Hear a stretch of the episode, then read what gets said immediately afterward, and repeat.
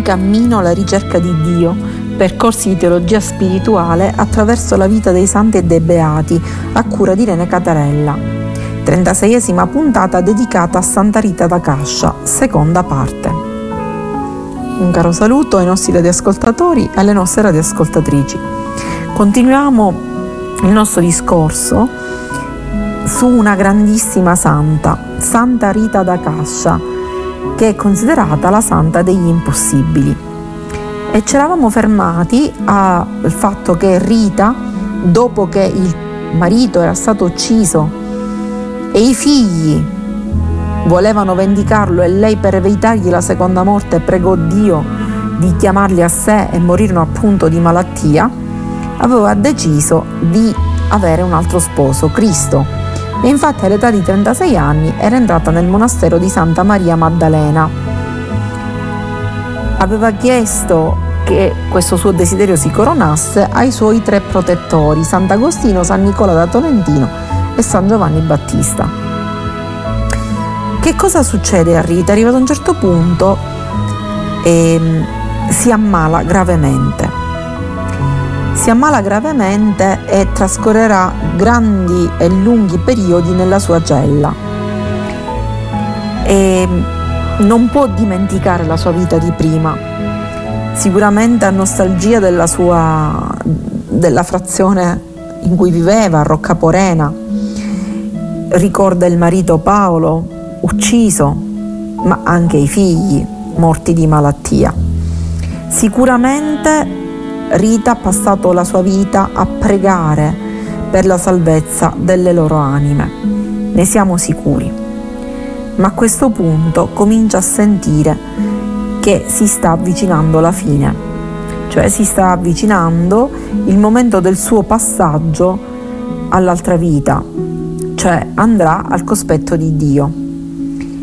E proprio in questo momento avverte una pena in cuore.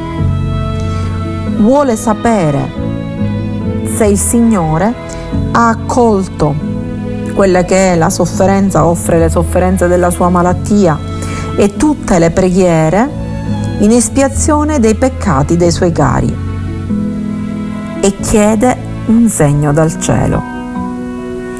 E il cielo le risponde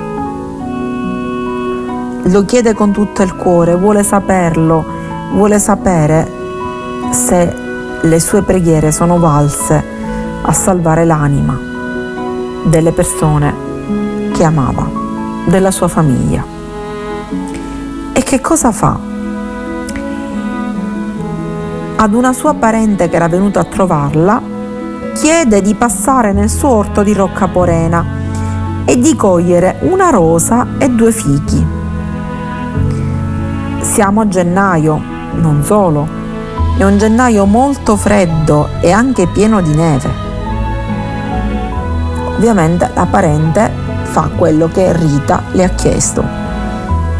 Sembra una cosa folle, ma va, si reca presso l'orto e trova veramente le rose, due rose e due fichi richiesti da Rita. Coglie le rose, prende i fichi e glieli porta. Questo era il segno. Rita aveva chiesto questo segno. Nel momento in cui ehm, vuol sapere se le sue preghiere sono valse la salvezza dell'anima dei suoi cari, chiede come segno che nonostante sia gennaio, questa sua parente possa trovare nel suo orto due rose e due fichi. Nel momento in cui la parente li trova e glieli porta, Rita è sicura che le sue preghiere sono state esaudite. Il marito che è stato ucciso e i due figli che sono morti di malattia sono in paradiso. Dio li ha accolti in cielo. E ormai ha un fisico veramente stremato dalle estreme sofferenze e quindi arriva il suo dies natalis, cioè il giorno della rinascita. Per per un santo, per una persona che crede in Dio, il momento della morte è solo un trapasso, ma il momento della nascita a Dio. E proprio nella notte tra il 21 e il 22 maggio dell'anno 1457 la tradizione vuole che le campane del monastero scomincino a suonare e si sono messe a suonare senza che nessuno le abbia suonate, come se fossero state mosse da una mano invisibile. Queste campane richiamano la cittadinanza tutta e tutti si recano a venerare la suora santa che ormai è passata ad altra vita, cioè è passata al cospetto di Dio. Andiamo un po' ad analizzare i miracoli di Santa Rita. Questi miracoli nel 1457, per iniziativa delle autorità comunali, i primi miracoli di Santa Rita vengono riportati nel codice dei miracoli, chiamato in latino Codex Miraculorum. Fra questi ne troviamo veramente uno straordinario il miracolo di un cieco che riebbe la vista appunto grazie a Santa Rita. Ricordiamoci che il corpo di Santa Rita non è mai stato sepolto e perché per il forte culto che è nato, la venerazione che è nata subito nei riguardi di questa santa suora dopo la sua morte.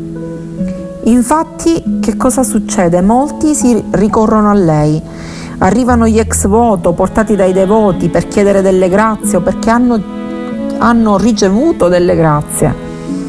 E quindi che cosa fanno le monache, le sue consorelle?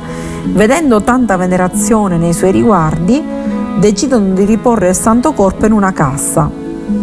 E a questo punto Mastro Gecco Barbari costruisce la prima bara detta cassa umile. E adesso noi la possiamo ritrovare nel santuario di, nella Basilica di Santa Rita, lo vediamo visibile alla vista, lo si vede da una grata e lì eh, c'è sempre una suora che mh, mm, fa toccare un ferro ai devoti, ferro con cui è stato toccato appunto il sepolcro di Santa Rita e dà dei petali appunto delle rose che sono il suo simbolo. Le rose si benedicono il 22 maggio per Santa Rita appunto. Che cosa si, ci sono? Ovviamente nasce un processo di beatificazione e poi di santificazione.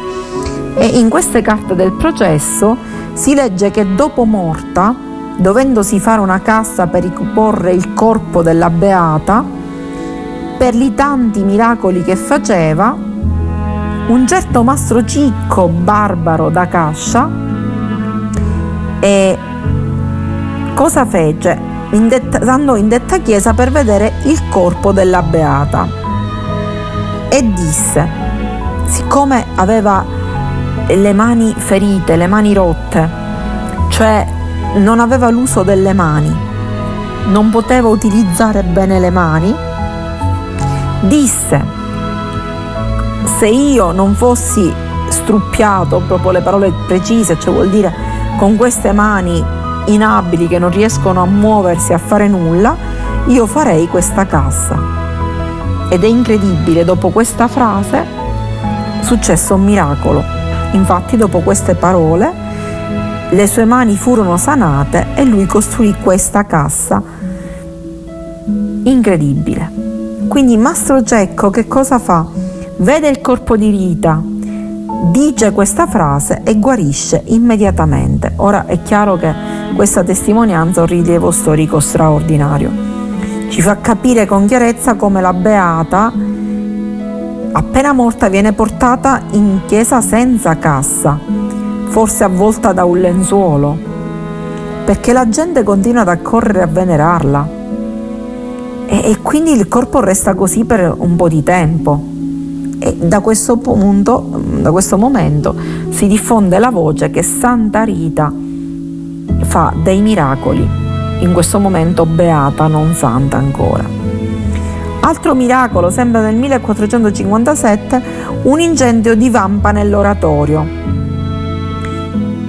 dove Santa Rita è messa, ma la cassa e il corpo rimangono intatti. A questo punto vengono messi nel sarcofago che ora è conosciuto col nome di Cassa Solenne che probabilmente venne fatto dallo stesso Cecco Barbari come ex voto su commissione della sua famiglia che era devotissima alla Beata Santa Rita. Quindi vediamo che dopo la morte lui, lei comincia a fare dei miracoli che sembrano impossibili. Ridare la vista a un cieco, ridare l'uso delle mani a una persona che non le aveva più.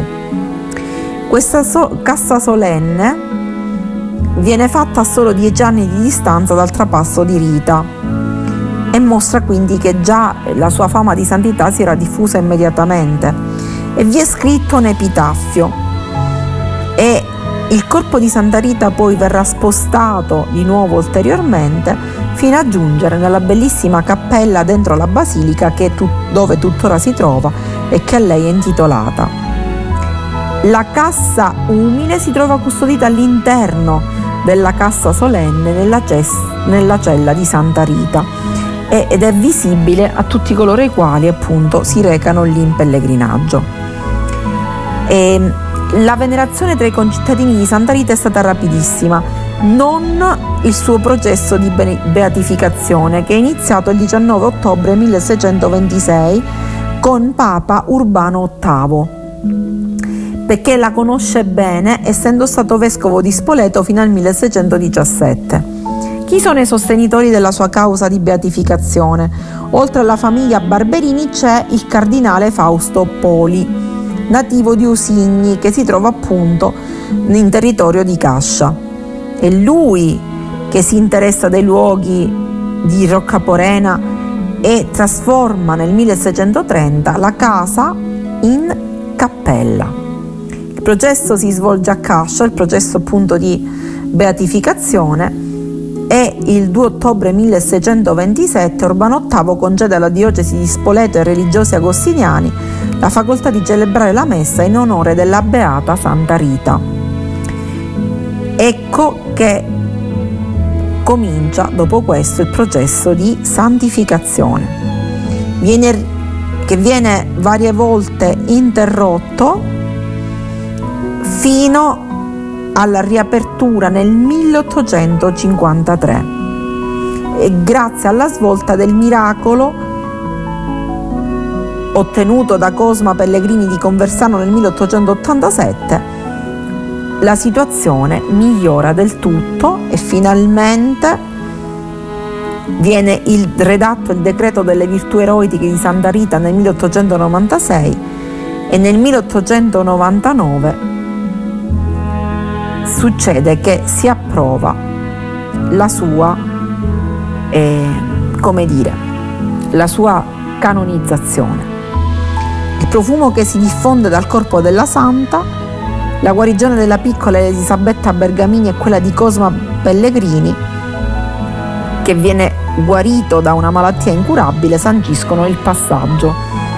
Lei è veramente una donna di Dio e il 24 maggio 1900 il Papa Leone XIII la proclama santa.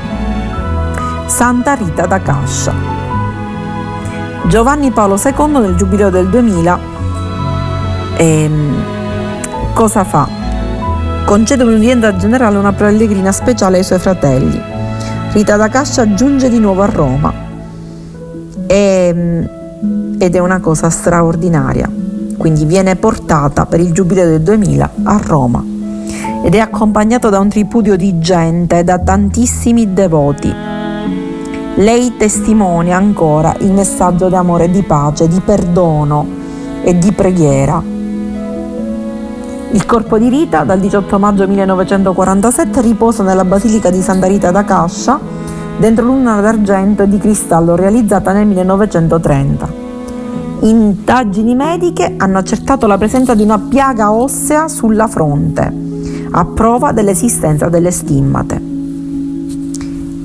E quindi una santa veramente straordinaria che ci ricorda il potere della preghiera e del perdono. Un caro saluto a voi tutti, radioascoltatori e radioascoltatrici, dalla vostra Irene Catarella che vi dà appuntamento alla prossima trasmissione.